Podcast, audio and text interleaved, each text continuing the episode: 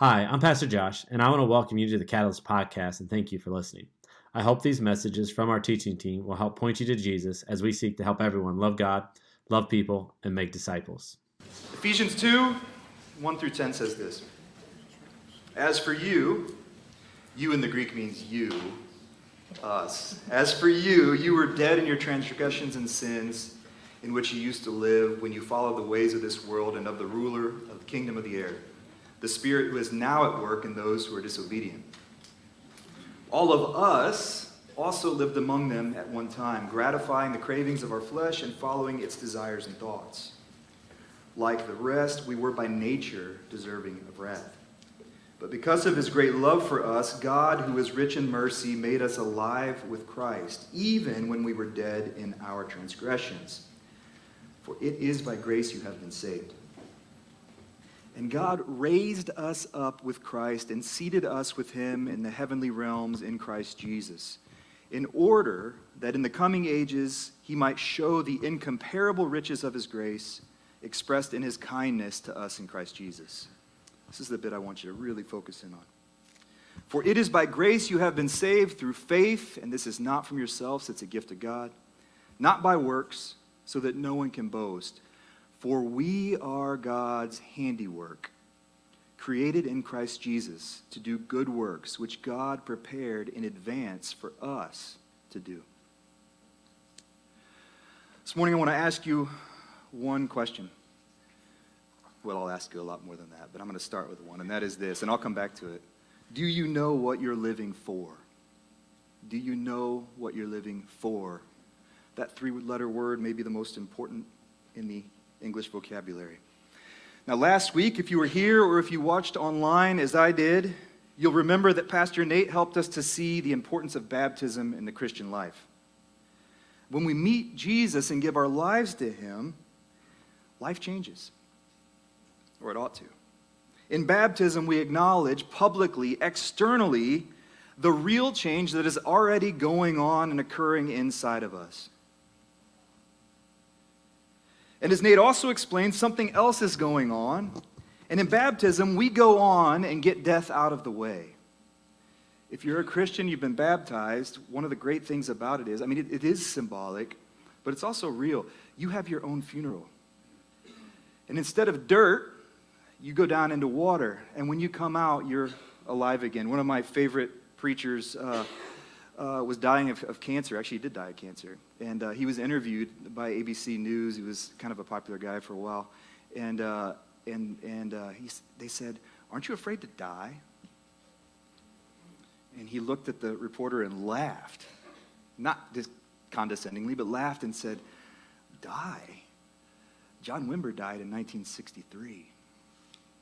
Like, can you imagine, man? You're playing with house money. When you come up out of the water, you're born into something new. Death is gone. And by the way, you won't die again.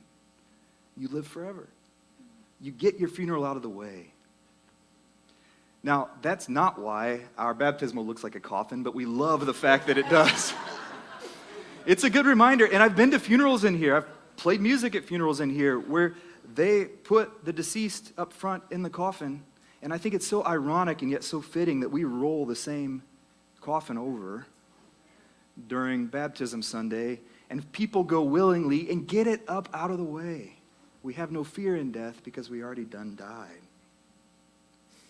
When you come up out of the water, you are no longer yourself, you're someone new. And you have a new kind of life to live. Now, as we come up out of the water, I think the fact is we're pretty aware of what we've been saved from. In fact, most of the time, well, I know all the time here at Catalyst, there's some process by which you, uh, you testify to what God has done in your life, and you talk to one of the pastors or one of the elders, someone that, that's shepherding you along, and, and you tell them what it is you've been saved from, why you're going through with this, what's the point? And, and by doing that, you go in, you come out, and you're testifying to what you've been saved from. But how many of us have stopped to ask what we've been saved for? From on one hand, for on the other. Now, our pastors asked me to speak this morning on what Christians do after baptism. We've got a, a, number of new disciples in the room. Many of you have just been baptized. Others of you have been Christians for a very long time, but haven't really had to think about this for a while. And that is this we know what we're saved from, but what is it that we're saved for? And the for question is, I think, maybe the most pressing question facing the church today. In fact, I believe it is, but those are fighting words, and I'd have to, you know, that's another sermon or a, a discussion over coffee. But I do. And, and I think this is the case for a number of reasons. One is, um, permit me to put on a nerd hat for just one moment is it's an occupational hazard. I teach philosophy at Anderson University is one of the things I teach. And the philosopher Charles Taylor, not Chuck Taylor, that's the shoe guy, but Charles Taylor, uh, Charles Taylor wrote a book uh, where he talked about, he, he noticed something happening in culture. And he said, you know, back in the day, people were motivated. Well, first of all, we're motivated by our fears. A lot of what you do every day is a result of what you're afraid of, like it or not. A lot of guys are uncomfortable with that, but it's the truth. But he said back in the day, what really made people afraid, what kept them awake at night, was a fear of condemnation. There were kings, there were popes, there were leaders who had actual authority over them. Now, this is before democracy and the fireworks and all that stuff that happened on 4th of July. But, but so they're afraid that one day they wake up and the power over them, whether it's secular or religious, would condemn them. And that fear of condemnation kept them awake at night. But Charles Taylor says this that is no longer the case. Now, people are still afraid of being condemned, but what actually motivates us, what causes us to Instagram our lunches, is that we're afraid of meaninglessness. That's the thing that keeps us up at night. We're afraid in the end we don't matter. And so it's not enough anymore. It's not enough anymore to have a sandwich at Panera. There's no meaning in that. That just fuels your body. You've got, we're so desperate for meaning that we inject it through social media. You guys might have heard of social media, it's a big deal. The thing that keeps us up at night is that we're afraid our lives don't matter. Now, that's anecdotal, but let me give you the data. Scholars are saying that we're living in a culture that's experiencing a crisis of meaning. The Barna Group just did a study and found that Fitting in or, and not missing out, fitting in and not missing out, are the biggest cultural idols, according to them. They've interviewed students. It's the big, those are the biggest cultural idols, fitting in and not missing out for today's teenagers and 20 somethings. Now, my sense is that actually extends into this generation that, that I'm a part of and, and forward. According to a, a, Harvard pollster, nearly half of the members of Gen Z, and just to kind of cut through what that means, anyone uh, roughly between the ages of 13 and 27 in the room or for those of you that have kids or grandkids in that area. Uh, any members of Gen Z, he said that, that nearly half of the members of Gen Z suffer from the kind of depression that requires clinical treatment. The CDC claims that suicide in Gen Zs is the second leading cause of death, with a 60, I'm sorry, a 56% increase in the years between 2007 and 2017. 56% increase. The fruit of our culture is literally dying on the vine for lack of meaning. But it isn't just young people. One recent study from Britain, this one floored me. They're kind of weird over there, but, but honestly, they share a lot in common with us. One recent study from Britain relayed that across age groups, an average of 80% of people across all age brackets reported their lives as being meaningless. That's four out of five people they asked said, in the end, I don't have meaning in my life. No wonder we're chasing so many things. Some of them are innocent, right? Like my beloved Colts. Yeah, a grown man in a football jersey is weird. Let's call it out. we are looking for meaning. We're desperate for it. That's just the way it is. And here at home, forget Britain. We're dealing with an epidemic that, that people are calling, uh, researchers are calling a death, uh, uh, an epidemic in the deaths of despair. Have you heard about this? What they've done is it's, it's they've, they've added or, or put together deaths of despair uh, are, are anything, a death caused by a drug overdose, alcohol abuse, or suicide. Three things, all three of those deaths indicate an underlying sense of despair and a lack of meaning. A group called Trust for America's Health tracks these deaths of despair. And in 2011, they found that 104,000 Americans died from deaths of despair. That's 12 years ago. And yet it's doubled, more than doubled to 209,225. And we have not seen much of a population increase in that time. Our neighbors are asking a question. You people, if I believe the data and I do, you're asking a question What am I living for? If only there was a group of people who met on Sundays who had an answer for that kind of a question. If only there was a group of people who met on Sundays and had a book that literally makes the point, page after page, of answering the question what does it mean to be human? What's life for? What's the point? If only, unfortunately, we don't have that. Or do we? Seriously, the cultural predicament we're facing, it's like it's been teed up for us. This should be the church's moment. What is happening? Why aren't we after it? The actual question people are asking is the one for which we, the church, have a compelling answer. And yet, we are seen statistically to be about the last place people expect to find an answer to that question. You know what they think they're going to find here, by the way? And actually, I think this is, now I'm getting off script, I'll get myself in trouble. But the fact is, we're so busy preaching as if people's biggest fear is condemnation that we're just talking over their heads. That's not to say it's not true to preach that way, but it's not the question culture's asking even though they should be. They're asking a meaning question. We're preaching to condemnation, and we, act, we wonder why we're not resonating. Maybe it's that we haven't done the work necessary to have an answer when the question is asked, and here I quote from 1 Peter 3.15. Always be ready to give an answer to anyone who asks about the hope you possess. I'm just not sure we've taken the time to be ready to answer. And I say that as charitably as possible. And, and actually, after having spent a couple years now um, uh, in my role as a seminary professor, traveling a bit uh, in the Church of God, I, I conferences in California, in Florida, here in Indiana, uh, most recently back in Florida, uh, one in Texas. Uh, and I've, I've listened, I've asked questions. And, and as I've traveled and I've listened, one thing has become abundantly clear. We know what we're saved from but we seem to not have a clue as to what we're saved for.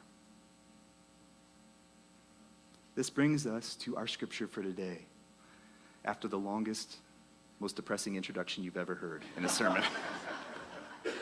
it, it's all uphill from here. Just get ready. Now, I'm not going to read it again, but I already have. And I love this passage for this particular purpose, for this sermon, to answer the question what are we here for? What are we living for? What are we saved for? because it answers actually both the questions of what we've been saved from and the questions of what we've been saved for. And this morning, I want to walk you through the passage, old school sermon style, which I normally never preach this way, but good, here we go. Old school style, walk us through the text, and by the end, my hope is that you'll have a better sense for what it is you personally have been saved for, or at least have to look in the mirror and ask the question what is it that I'm living for? All right, let's start with the from. What are we saved from? Well, Paul says we are saved from in verse 1 he says he says this you were dead in your transgressions and your sins in which you used to live when you followed the ways of this world now the word dead here in the greek language is, is nekros it's where we get uh, uh, uh, literally necro uh, would mean corpse but it's used as an adjective here which means you're like a corpse. You're not a corpse, but you're like one. In other words, you're corpse like. That's literally what the Greek says. You were corpse like. Corpse like. Paul is literally saying that the Ephesians, and he's saying to each and every one of us that we were laying there, barely breathing, barely pulse beating, like a corpse. And then the question we should ask is why? What put us in a place where we weren't functioning right, where we were living lame? Now, I, this is crazy to say. Praise God for medicine. I had knee surgery eight days ago, nine, nine days ago. Crazy. And I was laid up for four days. I had to watch church online last week. No offense to you watching online, but woof. Like, it's hard. You know, like, it's hard. You have to tune in, and I'm, I'm laying there in my pajamas, you know, drinking coffee, watching, trying to, trying to, to be plugged in. But I realized I'm not functioning well. I wasn't quite corpse like, but if you'd have come over and seen my hair going in different directions and I wasn't allowed to shower for two days, it was not a pretty picture. Laying there by myself, and I'm thinking, I get what it's like to not function well. Right? That's what I think Paul is talking about. And why are we malfunctioning? Why is it that we're not operating like we were made to operate? And he says it's because of our sins and our transgressions. Now, these are fancy theological words, but they don't need to be. Sins and transgressions aren't just fancy theological words, they are to our spirits what poison is to our body. In other words, these are things that you have done that have caused you injury, stumbles.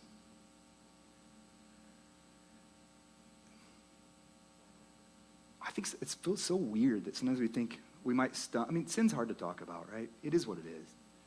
But why would we think we'd stumble or slip or whatever, do something that goes in a way that we're not made to, to go, and then not feel the pain a little afterwards?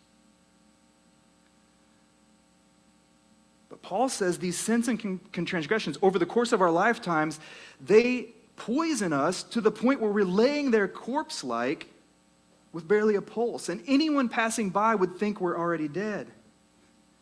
This is what happens when we live life on our terms. Now, listen, I want to be very clear. Sometimes this isn't obvious stuff. Now, if you go kick a puppy, you're a bad person. no one's arguing that, and you know it right away. But sometimes you just live life and you get caught up in things that cause you to start to malfunction. For instance, God bless Rickers, but really, what has it done to me? 20 years of drinking Ricker Pops. That adds up. Like, you got to be careful. Moderation, right? Or Jack's Donuts. These are not sinful things, but, but, over the course of time, if you're not careful, your body gets poisoned and you start to function or start to fail to function in the ways you could the ways you were meant to. This, again, is us when we live life on our own terms in our own way. We're simply not made to function this way, and there will be pain as a result.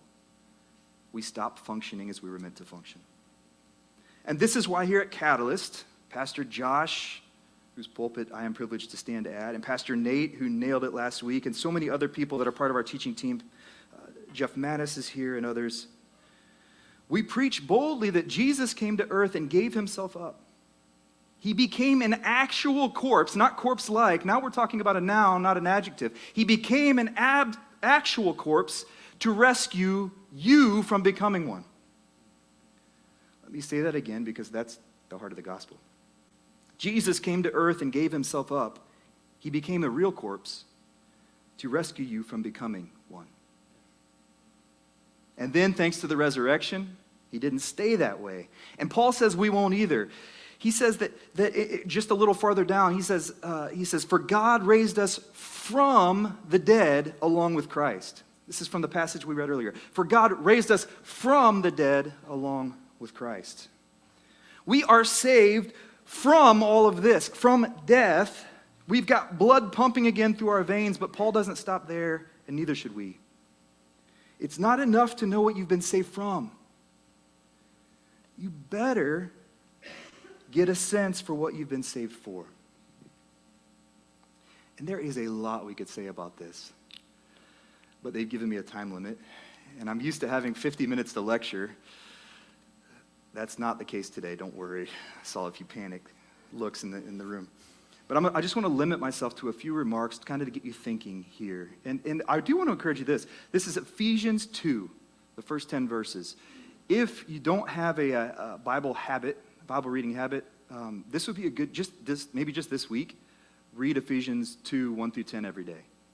Even if you do have a Bible reading habit, if you can just eke out a little bit more time, read this, or at least read verses 9 and 10. But let me tee it up a little for you so that when you do read, you have a better sense for what I think is going on. What are we saved for? Well, look at what Paul says immediately after what I just read. And this is crazy stuff. But he says this For God raised us from the dead along with Christ Jesus. And here's what he says and seated us with him in the heavenly realms in Christ Jesus, in order that in the coming ages he might show the incomparable riches of his grace expressed in his kindness to us in Christ Jesus. And God raised us up with Christ and seated us with him in the heavenly realms. Listen, this is nerd stuff, sort of, but it, matters so much. And my students get tired of me saying this. I'm so pedantic, but tenses matter. This is not an academic question. This is, this is a Christian question. Do you realize that the words seated and raised are both in the past tense? That should mess with you a little this morning. We are already, we are already seated with God in the heavenly realms. What does that even mean? Well, we need to think, and this is a whole other sermon, but I'm going to tease it a little, but we need to think more about heaven being a place that overlaps earth. And too often we think of it as a place we are going to in the end that's way out there, but that's not what the Bible teaches. The Bible teaches us that heaven, or as Dallas Willard says, the uh, effective range of God, or the, the range of God's effective will. It's right here, right now, just to, just to clarify what I mean by the range of God's effective will. You have a will and you have an effective will. My will is that I drive home in a BMW. I am a teacher at a small liberal arts university. It is not within my effective will to purchase such a car. You see, the range of my effective will is what I'd like ma- matched with what I've got. And my credit will not permit me to drive a BMW home. Right? Now, it might be within the range of someone's effective will in the room to permit me to drive a BMW home. That's another story. But the Bible seems to say, and I'm cutting to the chase, that heaven is essentially anywhere that God's effect, will is effectively happening. Where God is king, unchallenged, that is, in a sense, heaven. Now, someday, God will be unchallenged. His effective will will be without challenge. We'll stop messing up. We'll stop getting in the way. Other things will stop getting in the way. And, and we will live in the effective will of God.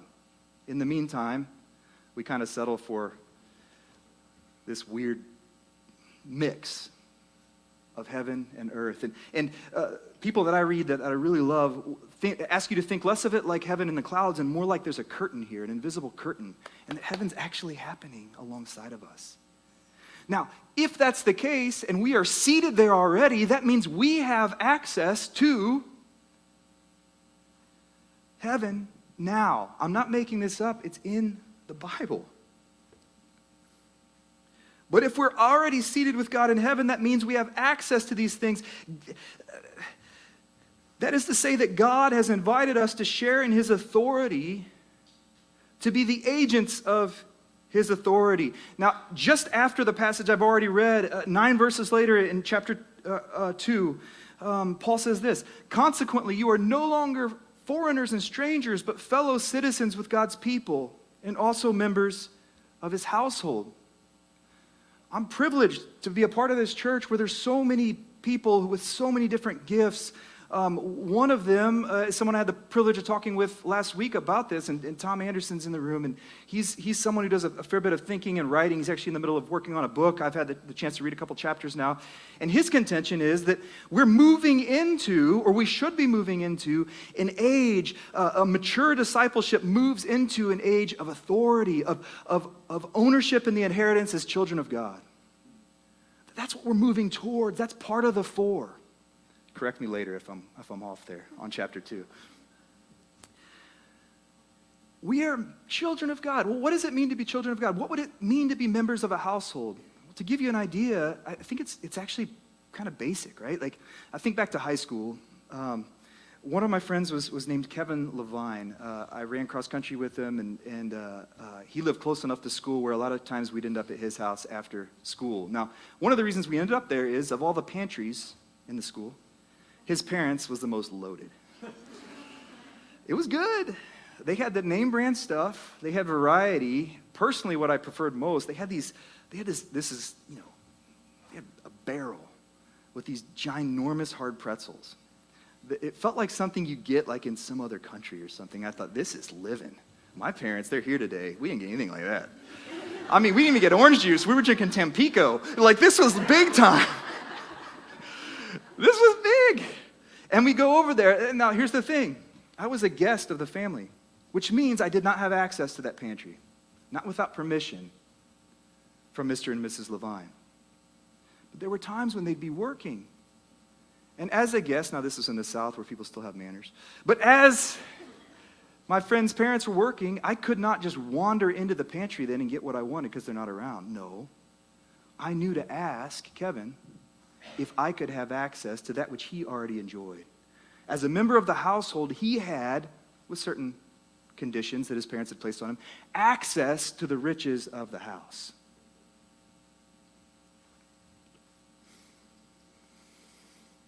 At someone else's house, I don't have the privilege But the point is this you are a member of God's house. You have access to things as a member of the family that you simply don't when you're a guest.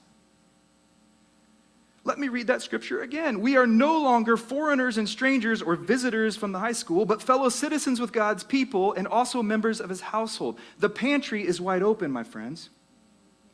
Here we sit starving on the couch while our friends are dying. But again, back to the bleak. I told you it was heading up, but I can't help myself. We have authority. We have the authority of being a member of the family. For the purposes of what? Let's get to it. Look what Paul says in the next verse. In order that in the coming ages God might show the incomparable riches of his grace. The Greek here literally reads, in the ages that are coming. So, Paul was writing to the Ephesians 1900 years ago. From that standpoint, you, me, us, we are now living in the ages that are coming. That's us. God wants to show the incomparable riches of his grace to us and through us. That is to say, the pantry stocked. And listen, the expiration dates are coming near. And God's thinking, I went to Sam's, heaven Sam's, and I bought all this stuff, and you people aren't eating it. You're not even giving it away. And that's what it's there for. Second thing, if you read it from the perspective of Paul speaking to us directly today, remember he said that we too have been raised from the dead and are now seated in heaven, so that in ages that are yet coming, God's incomparable riches and grace would be shared, as I just said. We have access to God's pantry, and it's time to start handing out the snacks. This brings me to the last point from the text I want to hit today. Look with me at the last few verses of our passage. Again, if you don't have time this week or this is all you got time for, make sure you hit these hard. This covers the gospel in a nutshell, the, both the, the save for and the save from. So, sorry, save from and save for. This covers it. All right, it says this in verse 8 through 10. For it is by grace that you've been saved, through faith, and this is not from ourselves, it is the gift of God, not by works, so that no one can boast. For we are God's handiwork, and by the way, don't stop there. For we are God's handiwork, created in Christ Jesus to do good works, which God prepared in advance for us to do. Now, verse 8 hits again what we've been saying. You've been saved from death. But I want you to focus ahead on verse 10. For we are God's handiwork, created in Christ Jesus to do good works, which God prepared in advance for us to do. The word handiwork is so important, it doesn't translate well to English. You might have in your Bible masterpiece or, or handiwork, craftsmanship. This is what we are, and all of them are true. But the Greek word is actually poiema. This is a word that, that speaks of creation. In fact, the word poem in English actually comes from this Greek word. What it denotes or connotes, I suppose, it's, it's, it's something a someone creates and puts a little of themselves into. This is not just an object. I ran into a friend this week at, at, at Payless, uh, uh, and, and he told me that he's got a new job and he's making custom furniture. He showed me a few pictures. It's beautiful, beautiful stuff made from hardwood. I asked him, How much does that stuff sell for? And he told me and I looked down at all the clearance stuff I had in my cart and thought, not for me, right? these are pieces, these are heirloom pieces, pieces you pass down. Now, I go to IKEA, the exact opposite, essentially, of what he's doing. And it got me thinking Poiema is a table that is one of a kind, that is, uh, or that in, in itself demonstrates the very effort and creativity of the maker. Tables at IKEA, they hold the plates and the glasses and the food, and they, they do it a whole lot cheaper, but the table from IKEA is an object that bears no part of its maker. Shoot, I'm the maker with those hex keys that. And by the time I'm done, there's no part of that man should be associated with a table, right? That's when preachers start swearing. But uh, the fact is that these custom tables, demonstrate the very effort and creativity of the maker. Now, this word poiema in the Bible is only used one other place, and, and that's to describe the mystery of creation in, in Romans 1.20, where Paul talks about how things were in the beginning. And he talks about God's creation uh, like this. He says, uh, through everything God made, poiema, people can see clearly his invisible qualities. And I mean, that's what I've been saying, right? In other words, creation isn't just stuff. Everything God has made is unique, handcrafted, and it bears the effort and creativity of the maker. In other words, coming back out of the Greek and into real life, you are a one of a kind masterpiece. And you, just like, well, just like we've been saying, you have a job to do. You have a function, just like a custom table does. You have You've been born with a purpose. And a craftsman lovingly thought about your purpose when he put you together. What are we meant to do? Verse 10 says to do good works, which God prepared in advance for us to do. Now, this is eye, this is eye-opening. This is crazy. When I first saw this in the text a few years ago, it stopped me in my tracks. Why had no one told me this before? The Bible literally says that, that God prepared, He left something back for me to do.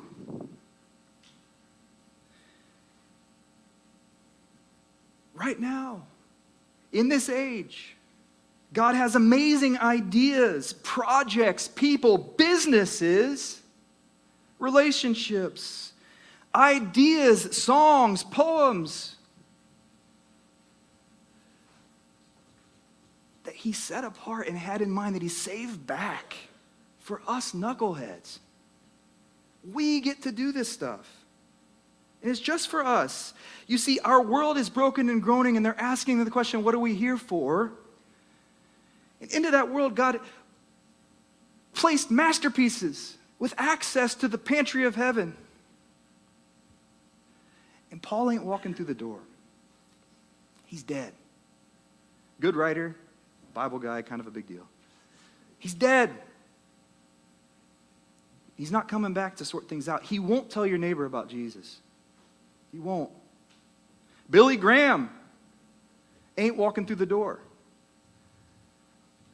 God created the situation we're in, not for Billy Graham to get here and do the work of. God created the situation we're in, the culture we're in, the very moment we're in, and He set back things in the pantry with expiration dates that coincided with where we're heading for you to step into. Pastor Josh and Pastor Nate, Pastor Austin, all the, the other people that work here, they've got jobs to do, and they do them, but that's not even, that, they can't do, there's too much to do for them to do all that work. That's not what it says. It doesn't say in the text. It doesn't say to do good works which God prepared in advance for the professional ministers to do. You are seated. You don't need a PhD or a DMin or an MDiv or just a job that pays you to do it. To do the good works, it's your job. It's what you're here for. Now, that doesn't mean you need to start preaching. It might mean, it might mean so I look around. I mean, there's, it might mean you're in healthcare.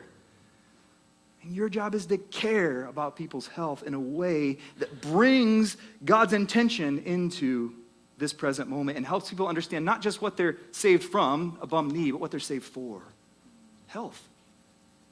You may own a business. You know there are all these different kinds of things. But as we transition towards closing, and, and, and I want to come back to our original question. Worship team, you might as well come up. This is our time.